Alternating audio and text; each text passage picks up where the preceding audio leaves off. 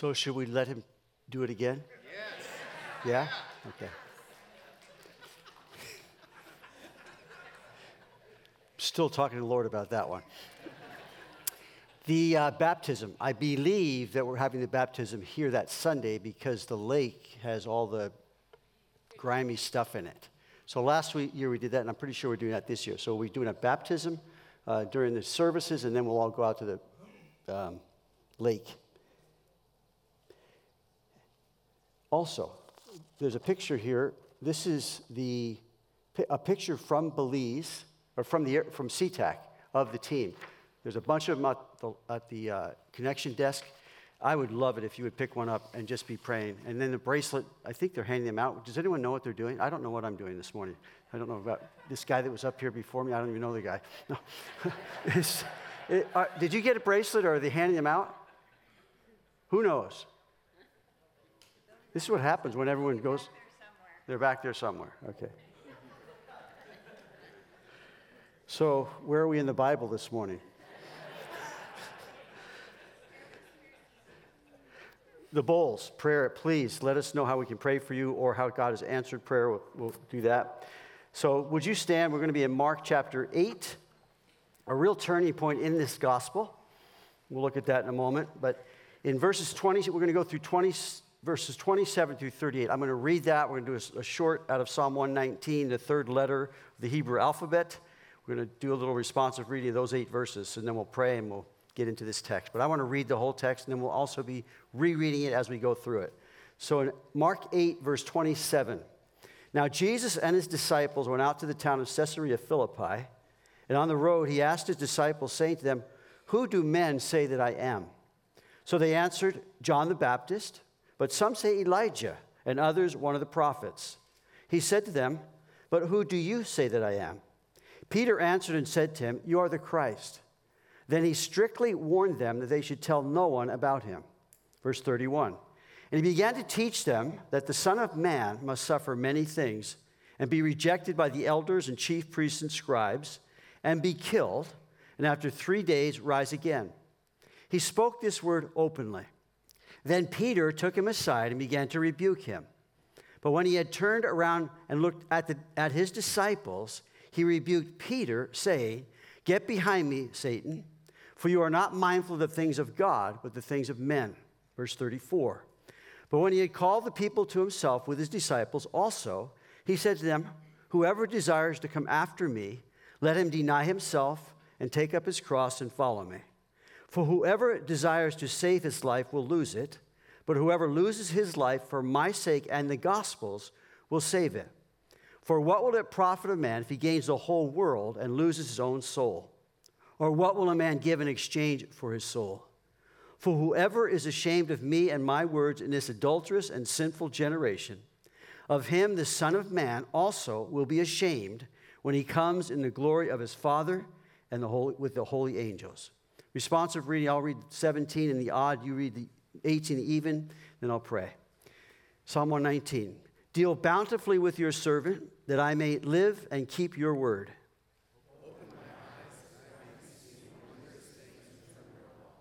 I am a stranger in the earth.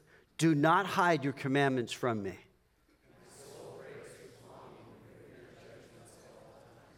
You rebuke the proud, the cursed who stray from your commandments.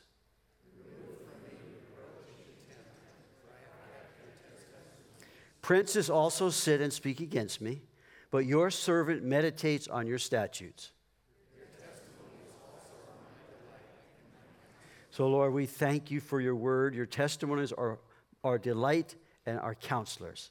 I ask, Lord, give us ears to hear the things I prepared, break them fresh, feed us. We're hungry. We love your word. Deal bountifully, Lord, with us in the word this morning as, as uh, the things I prepared, that I may be able to communicate, Lord, the things that are on your heart. Teach us what we do not know. Give us what we do not have. And make us what we are not yet, Lord, please. By your Holy Spirit through the word now. In Jesus' name. And everyone said, Amen. You can be seated. So, as I said, this morning we begin this second half of our study of the Mark's gospel. The first half was about the gospel. So, we, the things that we looked at were the gospel, so and so. This morning we start in talking about the disciple. That's you and me who've been following Christ. Jesus begins with these verses. In them, we have three parts, which we read, which give us three questions. So you have the Christ. Who do you say that Jesus is? Secondly, we have the cross. Are you mindful of the things of God? Third, we have the Christian. Do you desire to follow Jesus? This is what Jesus is going to hit right to begin into the last part of this book. Who do you say that Jesus is? That's the Christ. Are you mindful of the things of God, centered in the cross? Do you desire to follow Jesus? That's the question, the Christian. John Newton wrote this What think ye of Christ? It's old, so bear with the language. What think ye of Christ is the test to try both your state and your scheme. You cannot be right in the rest unless you think rightly of him. As Jesus appears in your view, as he is believed or not, so God is deposed to you, disposed to you, and mercy or wrath are your lot. It hinges. Who is Jesus? The Christ. So Jesus and his disciples went out of the town of Caesarea Philippi. And on the road, he asked his disciples, saying to them, Who do men say that I am? So they answered, John the Baptist. But some say Elijah, and others, one of the, one of the prophets. So the, the first question he asks is, Who do men say that I am? Now, I love what Lloyd Ogilvie writes in his, in his commentary on this. Quote, This was not the question of an insecure leader seeking to know his standing in the public opinion polls. It was a probing inquiry designed to determine the exact to determine the exact extent to which men were discovering the true nature of his message, mes- mission, and his message. John the Baptist, that's what Herod thought. Jesus is John the Baptist risen from the dead. Elijah, a specific prophet who's the forerunner of Jesus. Now, in Matthew, it says Jeremiah, again, a specific prophet, the weeping prophet. Others say one of the prophets, so one among a list of prophets. But all of these answers were greatly deficient and an inadequate view of who Jesus is. Note, what he's, I want to note something. It's not what men were saying of the things he had done. It's not what men were saying about the things that he had said. But who do men say that I am? His person. He said to them, But who do you say that I am? See, that's the second question. Jesus is patiently, and we looked at this last week, bringing his disciples along in their understanding of who he is. He's bringing them along in, who he, in understanding his mission that he came to accomplish. And, brothers and sisters, he is doing the same for us. We're discovering and learning more and more. He brings us along very patiently in who he is and what he wants to do in our lives. So, the answer, Peter answered, said, You are the Christ. Peter answered in Luke and says, The Christ of God. In Matthew, it tells us that Simon Peter answered and said, You are the Christ, the Son of the living God. Jesus answered and said to Peter, Blessed are you, Simon Bar Jonah, Simon son of Jonah, for flesh and blood has not revealed this to you, but my Father who is in heaven. This is not a human thing, it's a revelation from, the, from God Himself. So, this supernatural revelation to Peter from God was also to Peter from God for all the others to hear. And then hear the response of Jesus. He's bringing them along. You're the Christ. And they're probably nodding somewhat in their heads, but Peter said it. Christ is not his last name, it's his title. You are the Christ. Now, in the expositor's commentary, we read, quote, the Greek word Christos, Christ, translates the Hebrew word Messiah and means the anointed one of God. The word carries with it the idea of chosenness by God, consecration to his service, and endowment with his power to accomplish the task assigned, unquote. It's the Messiah. You're the Christ. You're the Messiah. Now, the disciples still had much to learn concerning the task that Jesus, as the Messiah, had been assigned to accomplish in his first coming. Much to learn. Morgan writes, quote, one man had confessed him supreme, Peter. That is the real value of the confession. Thou art not John the Baptist, Elijah, Jeremiah, a prophet. Thou art not one looking for another. Thou art, thou art the other for whom all have looked, the last and final one, to the brightness of whose coming longing eyes have long been lifted. Messiah, anointed king and priest. This is what they were waiting for. Here he is. He's arrived. He's the anointed one. He's the priest. It was the confession the Lord was seeking, unquote. He wants them to see this. He wants them to know this and understand it. But notice verse 30 then he strictly warned them that they should tell no one about him. This is a turning point now in the ministry of Jesus, focusing on his disciples. And he would have them to watch and listen very carefully, to take in what he's telling them, new things that he's telling them, because in six months, the cross will be real. In six months, they will see him on the cross, and Jesus is saying to them, It is not a mistake. This is what's going to happen. It's not a miscalculation. It's not some terrible blunder that Jesus made by going to Jerusalem. Hardly. It was a plan put in place from the foundation of the world by the eternal infinite, all powerful, all knowing, triune God. That is Father, Son, Holy Spirit. To send the Son to die and pay the penalty for our sins, to become sin for us that we might become the righteousness of God through Him. A plan to demonstrate His love for a rebellious world to bring them back to himself, a world broken and shattered because of rebellion and sin a world lost and without hope because of rebellion and sin. God's plan. That God, who is rich in mercy, because of his great love with which he loved us, even when we were dead in trespasses and sins, made us alive together in Christ. That he would provide the way, which is Jesus, by which the vilest rebel sinner can be reconciled to God, forgiven of all his or her sin, have the right to be called children of God, and have a hope that does not disappoint because the love of God has been poured in our hearts by the Holy Spirit who is given to us. Unquote. yeah. Amen. That's the plan. That's what God did for you and for me. It wasn't a blunder, it wasn't a mistake, it was God's plan. And to take that in for these disciples, you see, we come now to the cross. Are you mindful of the things of God? It's the cross, centered in the cross. He began to teach them that the Son of Man must suffer many things, be rejected by the elders and chief priests and scribes, and be killed, and after three days rise again. The Son of Man is by far the favorite expression used by Jesus to identify himself the Son of Man. No one no one else, friend or foe, used it to identify him. It was his.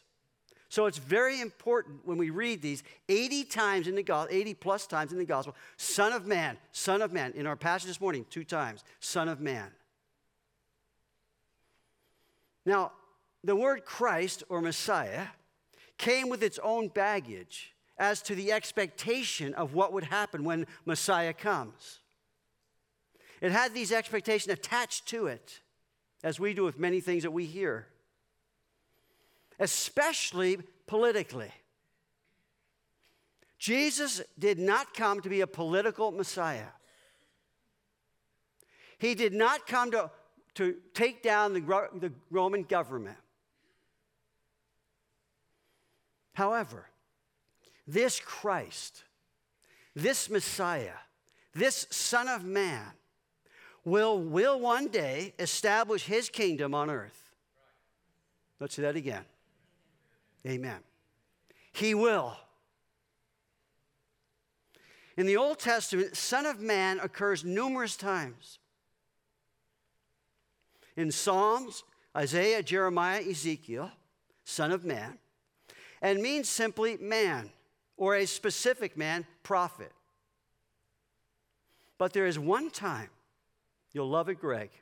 There's one time in the Old Testament where this term is very different, used very differently. It's in Daniel chapter 7, where it says, I was watching. This is a vision Daniel Was, we could get into this, tons of it beyond. We're just going to read it and make one statement. He's having this vision, and Daniel had a lot of visions. He's having the vision, and I was watching in the night sea visions, and behold, one like the Son of Man coming with the clouds of heaven. He came to the Ancient of Days, and they brought him near before him. Verse 14. Then to him was given dominion and glory and a kingdom, that all peoples, nations, and languages should serve him. His dominion is an everlasting dominion which shall not pass away, and his kingdom the one which shall not be destroyed. That is the Son of Man, King of kings, Lord of lords. You look at that language, you'll see it in the New Testament, Revelation. Even Jesus himself included these things, these glorious things of his second coming, whenever he spoke about his first coming. Whenever he spoke about the cross. So, in our passage this morning, but then also in Mark three times, in Mark 13, then they will see the Son of Man coming in the clouds with great power and glory. And then he will send his angels and gather together his elect from the four winds, from the farthest part of earth to the farthest part of heaven. He is coming again to establish his kingdom, the Son of Man. Mark chapter 14. And the high priest stood in the, up in the midst of and asked Jesus, saying, Do you answer nothing? He's on trial, quote unquote. What, if, what is it these men testify against you? But he kept silent, answered nothing. Oh, but wait a second. Again, the high priest asked him, saying to him, Are you the, the Christ, the Son of the Blessed? He answers now, and he says, Jesus said, I am, and you will see the Son of Man sitting at the right hand of the power and coming with clouds of heaven. He is coming again. Can I hear rejoicing? Amen. He is coming again. He will set up that king, but that is not why he came the first time. He did not come as a, the glorious King of Kings and Lord of Lords. He came as the suffering servant. And so, in identifying himself as the Son of Man, he combines his future eschatological glory with his rejection, suffering, and death at his first coming. The Jews had such a had a very difficult time combining these two things to the point where some suggested there were two messiahs a suffering servant and a glorified king. That's how, how much they just could not put that. And it's the same thing that's going on with his disciples. He began to teach that the Son of Man must suffer many things be rejected by the elders. And this, the elders are the lay leaders, the chief priests, or the Sadducees, the scribes, mostly, mostly Pharisees. These made up the high court, the supreme court of Israel. That's who condemned him. They, so the Son of Man must suffer at their hands, and, he, and indeed he did. So he's revealing some difficult things, but listen.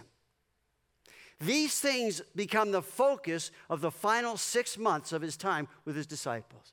And, brothers, and sisters, the cross remains it for us today. Are you mindful of the things of God? How God sees things, how God then demonstrates to us his love, and then not only that, but then delivers us from the sin and the bondage of sin through the power of the Holy Spirit to walk in obedience to him. To God be the glory. He's revealing these difficult things Three predictions he made of his suffering, and yet every time he said, and will rise again the third day. Difficult for them to understand anything about it. They were afraid of the whole thing. It says they were afraid when he, they're afraid. What's going to happen? What's going on? And Jesus seems so calm, so in control, and indeed he is and was. And yet for them, they're afraid. You know, and, and really, in some ways, they should be afraid. If there's no resurrection, if he's going to be killed and there's no resurrection, we're all most men to be pitied. But every time he said, and rise again the third day, it's my opinion that he, they didn't even hear that. They just heard, no way. And so, after three days, he will rise again. They would hear it loud and clear when indeed he did. Do we hear that loud and clear, the things of God? He rose again the third day. He is alive, and I know we believe that. He is living. And such is the plan of God for you and for me. His love for you and for me. It's totally and absolutely unbelievable, except that there's a resurrection. He rose from the dead. That this is really true? That God so loved the world, it's as sure as God Himself. It's as true as God Himself. I've been playing this for the last two weeks because the worship team played it. The love of God. I probably can't read it without crying because it's so powerful that God would so love us. The chorus is, O love of God, how rich and pure, how measureless and strong. It shall forever endure, the saints and angels' song, that God loves us. It's greater far than tongue or pen can ever tell. It goes beyond the highest star and reaches to the lowest hell. The guilty pair bowed down with care. God gave his son to win. His erring child he reconciled and pardoned from his sin. That's you and me. Could we with ink the oceans fill, and were the skies of parchment made? Were every stalk on earth a quill, and every man a scribe by trade? To write, to write the love of God would drain the oceans dry. You can't, you can't go the depths of it, or the heights of it, or the width. You can't. Nor could the scroll contain the whole, those stretch from sky to sky. The love of God, how rich and pure, how measureless and strong. It shall forever endure. The saints and angels song. You see, the cross, are we mindful of the things of God? He demonstrated his love for us in sending Jesus to die on the cross. You know this, I know this, but oh, does it ever get, you ever get tired of it? Does it ever get like, well, that's shallow? It's as deep and deeper than we can ever go.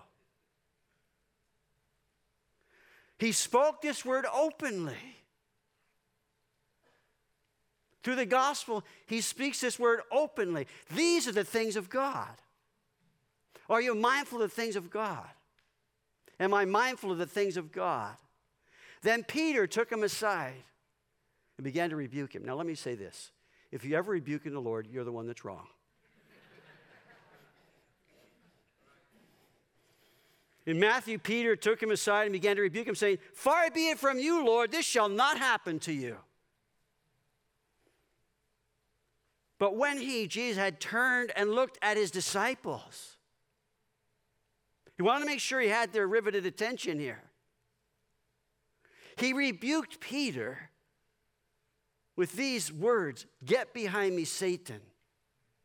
For you are not mindful of the things of God, but the things of men. You talk about hurting someone's feelings. You talk about ruining someone's party. You talk about someone's parade being rained on. Jesus did all three and many more. Get behind me, Satan. He's speaking to Peter, who became a voice for the devil himself, unwittingly, because he did not, was not mindful of the things of God. He didn't understand those things. He would, and they would, and we do. And I think the other disciples felt the same exact way. It's just Peter, as normal, who opened up his mouth. Someone said the best way to save face is to keep the lower half closed. So Jesus immediately recognized the source. It's Satan himself. Now that's, to me, that's, that is severe. Unwittingly. And just like the temptations of the devil with Jesus, he is seeking to disrupt the mission. He's seeking to get you to avoid the cross. Ironside, in his commentary, says some, some time ago I read a sermon on the recklessness of Jesus, in which the preacher, while professing warm admiration for his earnestness and purpose, Jesus, bewailed the sad impulsiveness that took him to Jerusalem the last time, thus literally throwing himself into danger and courting the opposition of the leaders in Israel who were bent upon destroying him. He goes on.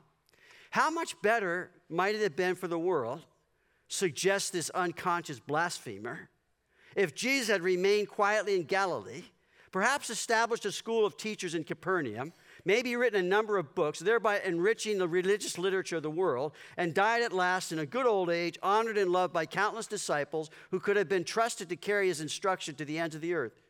And then Ironside writes, one shudders as he repeats such wicked nonsense, unquote. Get behind me, Satan. Jesus willingly laid down his life in loving obedience to the Father for the purpose of the atoning of our sins on the cross willingly. All this in the perfect love and unity and will of the Godhead. By so doing, Jesus satisfied the demands of a just God to forgive our sins, reconcile us to God by his blood, justify us by faith in him, thus making peace. He did all that, listen, important, willingly. Why do I say that? There's a thing called the penal substitution atonement doctrine. In the American Gospel Christ Crucified documentary, and again, if you haven't seen it, I hope you'll, read, you'll watch that, and there's two of them out by now. I've mentioned this a couple times, particularly where we are right now in the, in the scriptures. It exposes those, so this is, this is not, this goes back, but it's still the same thing today. Get behind me, Satan. Speaking blasphemous things as though they're from the Lord, as though they're representing God. So, through trickery, straw man arguments, and blasphemy, would, would, they'd have you believe that the substitute sacrifice of Jesus was, quote unquote, cosmic child abuse. Or that it may, now this is a quote from a guy named Brian Zahnd. I don't know who he is, but I looked him up and he's a blasphemer. or that quote, it makes God a cosmic monster. And then he says, Does God really love me or has he simply been paid off? Unquote. As far as, a, as motivation for the cross, this is Alistair Begg. I love Alistair Begg. He just kind of settles it in for me. As a matter, as far as motivation for the cross, it would be wrong to suggest that the Lord Jesus is being subjected to a punishment for which he was unwilling. That's the key. Or that he, in turn, was seeking to coerce the Father to display his love in a way that would be, if you like, breaking new territory. He goes on, the Bible is so helpful. I love this. The Bible is so helpful if we just read it that the most famous verse in the Bible explains the magnificence of the love of God. He so loved, he gave. Jesus did not die on the cross so that the Father would love us. Jesus died on the cross because the Father loves us, unquote. Can you take it in a little more? Oh, Are you mindful of the things of God? Jesus was not hemmed in by circumstances beyond his control. He did not fall victim to forces greater than himself, but he said it continuously. Some would, in Matthew chapter 26, Jesus said to Peter, Put your sword in its place, for all who take the sword will perish by the sword. Or do you think that I cannot now pray to my Father, and he will provide with me with more than 12 legions of angels? How then could the scripture be fulfilled that it must happen thus? John chapter 10 My Father loves me because I lay down my life that I may take it up again. No one takes it from me. But I lay it down of myself. I have power to lay it down, and I have power to take it again. This command I received from my Father. It's willing. The Godhead unified, the love of God, and the unity of the God, Father, Son, and Holy Spirit. This comes out of love, not coercion, not cosmic violence, but a love so deep and so rich and so measureless that men have to take and twist it to somehow move people away from such a fantastic God who loves us and died on a cross for us. Jesus in John chapter 12, now my soul is troubled. What shall I say? Father, save me from this hour? For this purpose I came to this hour. Father, glorify your name. Then a voice came from heaven saying, I have glorified it and will glorify it again. The Godhead, the Father. He willingly laid down. That's the key. If you ever come up to, to face with this, this, these blasphemous doctrinal statements, the difference is that Jesus willingly, in the councils of the Godhead, had a plan to come and die because of love for us. The, he controlled the very time and hour of his death. In Acts chapter 2, him being delivered by the determined purpose and foreknowledge of God, you have taken by lawless hands have crucified and put to death, whom God raised up, having loosed the pains of death. It is not possible that he should be held by it. This is the plan of God. Peter, are you seeking to set me straight? Let me, t- let me set you straight. I believe the Holy Spirit would say these blasphemous young men and older men that would say such things, they need to be put, Jesus is going to straighten that all out, if not here, hopefully here. You see, man centered values, man centered mindsets, and man centered viewpoints. Last week, beware of them. Satan tempted Jesus to save himself, flee the cross. Satan tempted Jesus to do his own will. Don't obey the Father. Go my route by going to the cross. Satan tempted Jesus to take the easy path to glory by circumventing the cross. He would have none of it. Not even a minute millisecond thought, none of it. Save yourself. Flee the shame, flee the suffering, flee the, flee the rejection. Circumvent it. I was reminded in Mark 14, we'll get to this. Then they came to a place which was named Gethsemane, which means the press, the olive press. And he said to his disciples, Sit here while I pray. He took Peter and James and John with him, began to be troubled and deeply distressed. And then he said to them, My soul is exceedingly sorrowful, even to death. Stay here and watch. He went a little further and fell on the ground and prayed that if it were possible, the hour might pass from him. And he said, Abba, Father, all things are possible for you. Take away this cup from me. Nevertheless, nevertheless, not what I will, but what you will. This continues. Then he came and found them sleeping and said to Peter, Simon, are you sleepy? Could you not watch one hour? Watch and pray lest you enter into temptation. The spirit indeed is willing, but the flesh is weak.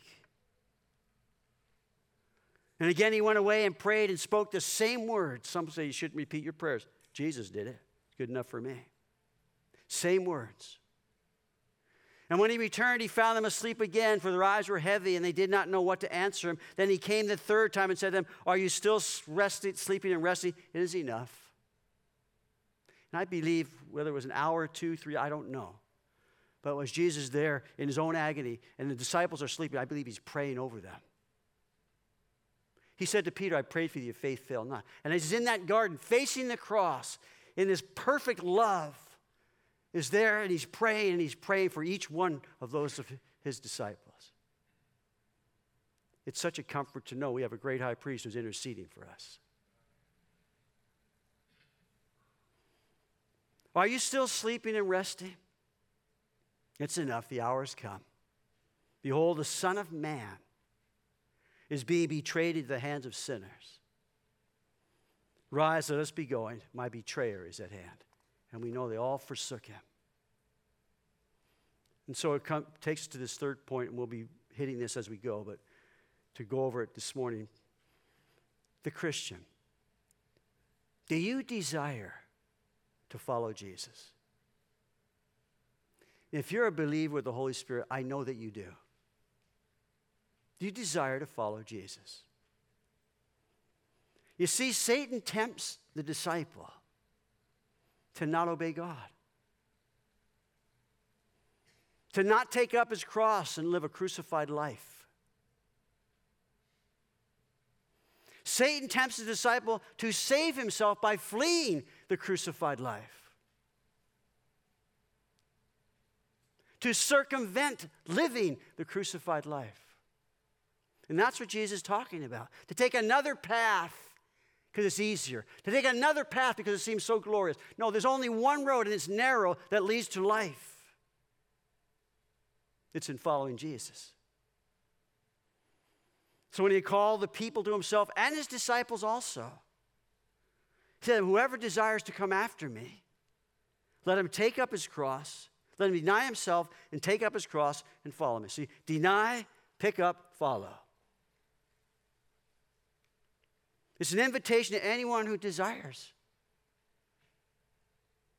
A man taking his cross is a man going to die. It's a life surrendered, wholly willing to do what God said no matter what, no matter what the cost. It's one denying himself decisively and saying to no to selfish interests, self life.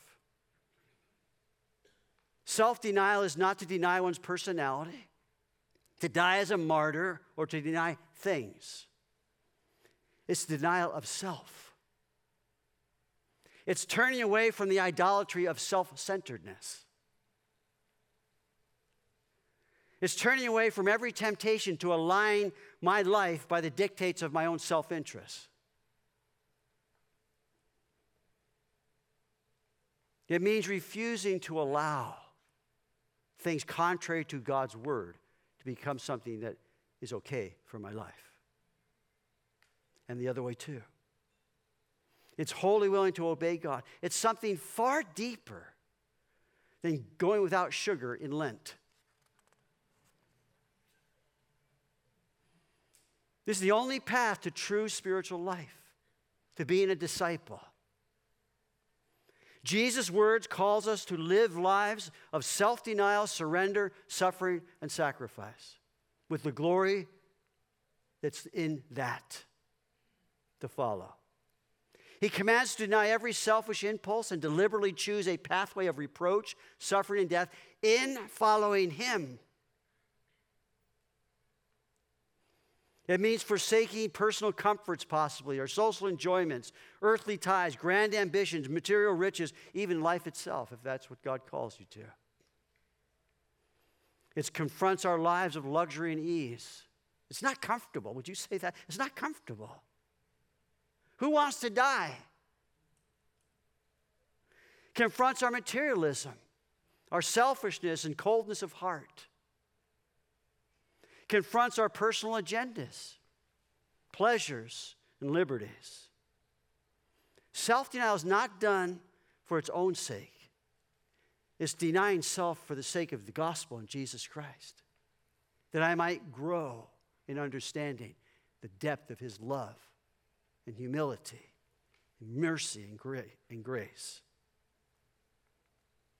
It's saying no to selfish interest, saying yes to the will of God. Whoever desires to save his life will lose it. Whoever loses life for my sake will find it. What will a man, what will a profit who gains the whole world? You see, you can gain the whole world, but what have you gained? You've actually lost the most important thing in all of life, and that is a relationship with God. It's Jesus using very penetrating rhetorical questions He's showing the supreme value of eternal life and how it's found and how it's lived. Eternal life is to know God. To do any other thing is a bad bargain. Our lives are worth more than all the world could offer.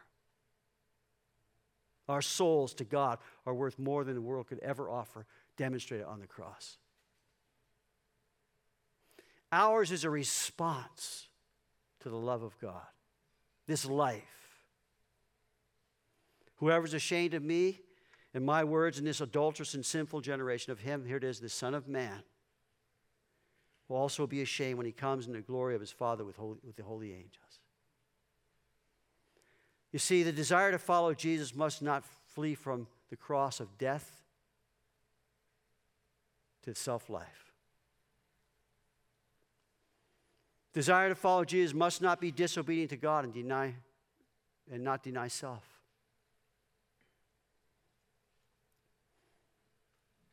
The whole of Jesus' commands has very costly implications in every facet of life. We're going to be studying more of that, digging into it. But for this morning, before we take communion, I must confess how inadequate I can feel in teaching these things to you, knowing how dreadfully lacking I am in desiring to live a crucified life. But note, that is not what Jesus said. What he said is, My desire is to follow him. That's my desire. My desire is to follow Jesus. And as a believer, you have that same desire. My denying self is the agony of the garden. It's the agony of my praying. The perfecting of my faith and working out my salvation with fear, my own salvation with fear and trembling, for God is working in me to will and do what pleases Him. God is working. My desire is after Him. But the agony comes in, deny, in, that denying of self because there's a flesh and a spirit, and we've talked about this before. Romans is a necessary book to read. There's this battle going on for my will contrary to God's will. My flesh, contrary to the Spirit. A world in rebellion against God, in conflict with the kingdom of God, of righteousness and peace. So I take to heart what Jesus said. He said it to his, we just read it, his sleeping disciples on the night he was betrayed. He said, The spirit indeed is willing, but the flesh is weak. How many of you have found that to be true? See, the desire stirs up this conflict. It puts us to sleep.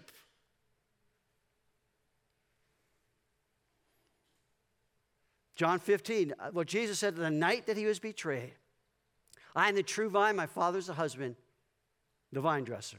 Every branch of me does not bear fruit. He takes you in every branch that bears fruit, he prunes it, painful. He prunes it that it may bear more fruit. This is God's doing, is marvelous in our eyes. You are already clean because of the word which I have spoken to you. And he says, Abide in me and I in you. For as the branch cannot bear fruit of itself unless it abides in the vine, neither can you unless you abide in me. And I, I am the vine, you are the branches. He who abides in me and I in him bears much fruit. Now here it is. Now I've tried to, de- to make this thing not, not be what he says. For apart from me, you can do nothing. I, I often am challenged. I challenge that. No, hold on. Apart from me, you can do what? Nothing. What's he talking about? Fruitfulness, relationship. Abide in me. Stay in there. Hang in there in these things. Paul in Romans chapter 7, I'll let you read that. He talks, he gives understanding to this battle between the lust, the, the flesh, and the spirit. And he comes out of chapter 7. He says, There is therefore now what? No condemnation to those who are in Christ Jesus, who do not walk according to the flesh, but according to the Spirit. In Christ, in the Spirit, God removes all condemnation. He draws us in the conviction of the Holy Spirit because I desire to follow Jesus. I desire to live a crucified life. It's the work of God by the Holy Spirit in transforming us, in, in causing our sanctification, and therefore, through His work in my life, my life actually begins to glorify Him. But I'll tell you, it's painful. It's painful. I love Hebrews. Therefore, we also are surrounded by so great a cloud of witnesses. Let us lay aside every weight and what? The sin which besets us, looking unto Jesus, the author and finisher of our faith. He's writing the book. As, as Charlotte sent me this thing from Facebook call, what is it, Ashley? Something. It's, it's, I was going to read it, but it's too long. It's incredible. And she just talks about, hey, you got to give the pen to the author.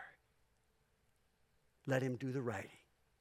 And it's hard to let go of the pen and allow God to write the chapters of our lives. And it is. So, as we get ready for, we have the worship team come out and getting ready for communion, here's, here's uh, John Newton, this, this second part of that hymn. If asked what of Jesus I think, although my best thoughts are but poor, I say he's my meat and my drink, my life and my strength and my store, my shepherd, my husband, my friend, my savior from sin and from thrall, my hope from beginning to end, my portion, my Lord, my all. The Christ, the cross, the Christian. So, Paul in, to the Corinthians said, I received from the Lord that which I also delivered to you, that the Lord Jesus, on the same night in which he was betrayed, took bread. Can I keep those lights up another minute? Took bread. And when he had given thanks, he broke it and said, Take, eat, this is my body broken for you. And on that night, he gave a whole new meaning to what they had been practicing and celebrating for years as a culture. He said, That's my body broken for you. You see, they're going through this. He's telling them, I'm going to die, be crucified. He's on that night he was betrayed. He took the bread and said, This is my body. This is what I've been talking about. This is God's plan for you. And he said, Take, eat this body which is broken for you. Do this in remembrance of me. Brothers and sisters in the Lord, right now, and I hope through this passage, and as we're thinking through these things, we got to remember Jesus. We have to remember him. We need to declare him as our only hope the Savior of our souls, and the one who will see us through. It's Him. So as you take the, the bread, it says, Paul tells the Corinthians, hey, examine ourselves. And I would say, in examining, God's not condemning you, but He's convicting you to come to Him with all those requests, all those feelings of inadequacy and failure and weakness. Bring them to the cross because it's there that God took care of the need we, ha- we each have to then reconcile us and cause our lives to begin to be fruitful for Him.